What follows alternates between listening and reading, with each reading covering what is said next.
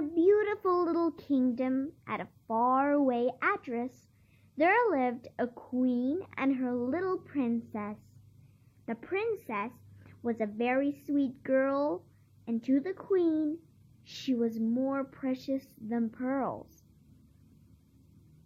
The princess, like, like most girls do, had her own favorite color, and it was a special one too.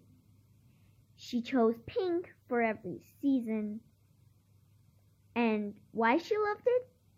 There was no reason. Her bedroom and her bicycle were pink, as well as the bow on her hair. Her shoes were all the same color, and she chose only pink, pink clothes to wear. Pink cupcakes, pink candies, pink lollipops, those were her favorite things. She dearly loved her pink fluffy bunny. And she played dress up with pink fairy wings. When she painted, she only used one color. Her mom asked her, Why don't you try another? The princess shook her head, and like always, she said, Purple or blue will never do, nor black, nor white, nor red. There is no other color I love more, pink from morning and pink to bed. The other colors that were nearby heard her and, and felt really sad. Miss Pink saw her friends were unhappy and she also felt quite bad. That night, when the princess went to bed, she had a lovely dream. She dreamt there were no other colors, not even yellow or green.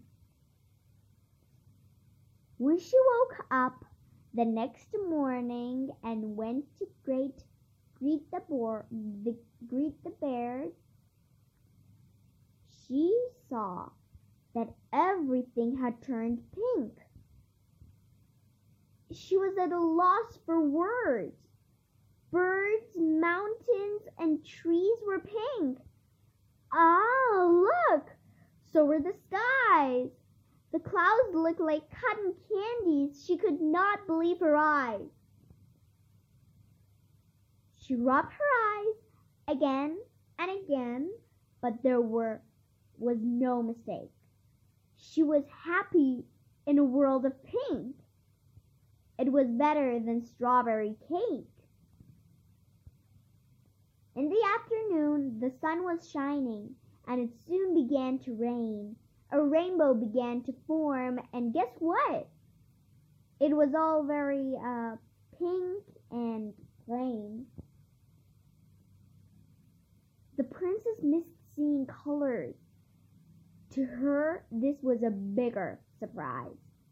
For all the pink she dearly loved, the rainbow didn't seem very nice.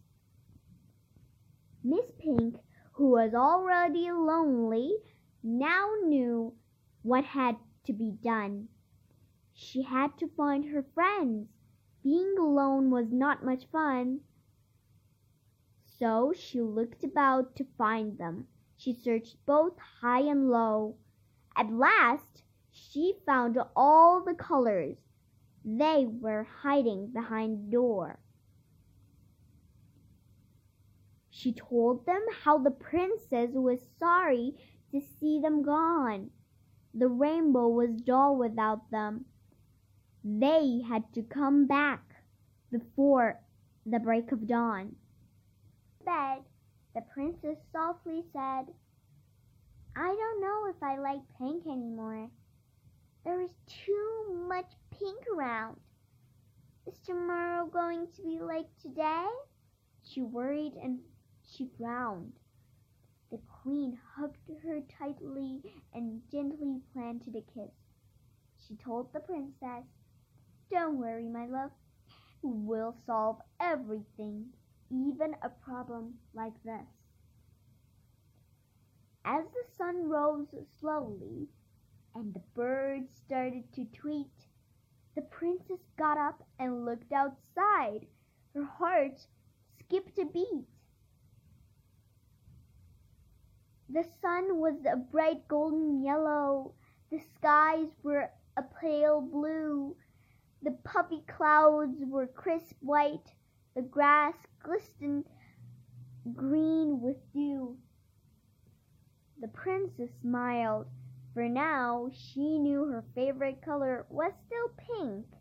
She also knew pink was not enough, for she'd had time to think. Violet, indigo, blue, green, yellow, orange, red, and all the colors in between are very important, she said. To make the whole world beautiful, as beautiful as can be, there must be enough colors for rainbows for you and for me.